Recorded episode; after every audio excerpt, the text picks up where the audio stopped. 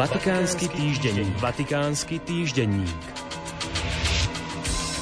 Ľudia bez domova, ktorí vyhľadávajú pomoc v ambulancii Matky milosrdenstva pod kolonádou námestia svätého Petra, majú od septembra aj zubné ošetrenie zdarma.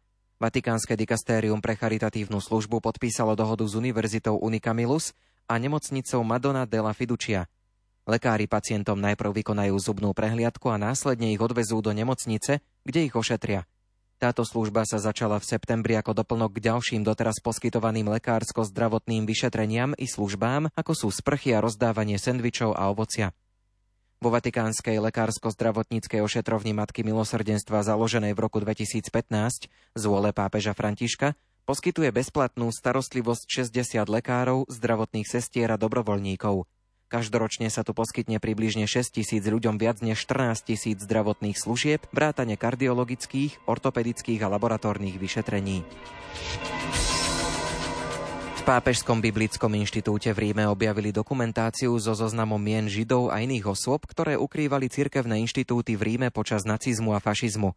Celkovo išlo 100 ženských a 55 mužských kongregácií. Zoznam týchto kongregácií spolu s príslušnými počtami ľudí, ktorí v nich boli ukrytí, zverejnil historik Renzo de Felice už v roku 1961, no kompletná dokumentácia sa považovala za stratenú.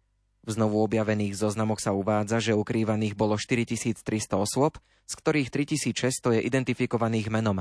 3200 z nich sú určite Židia, ako vyplynulo z porovnania s dokumentmi uloženými v archívoch židovskej obce v Ríme.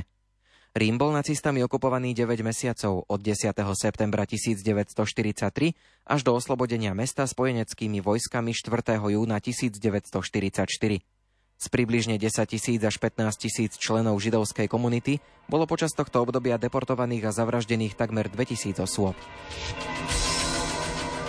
Pápež František povzbudil minulú nedeľu po modlitbe Aniel pána k napodobňovaniu hrdinského postoja Jozefa a Viktórie Ulmovcov, ktorí boli umúčení počas druhej svetovej vojny.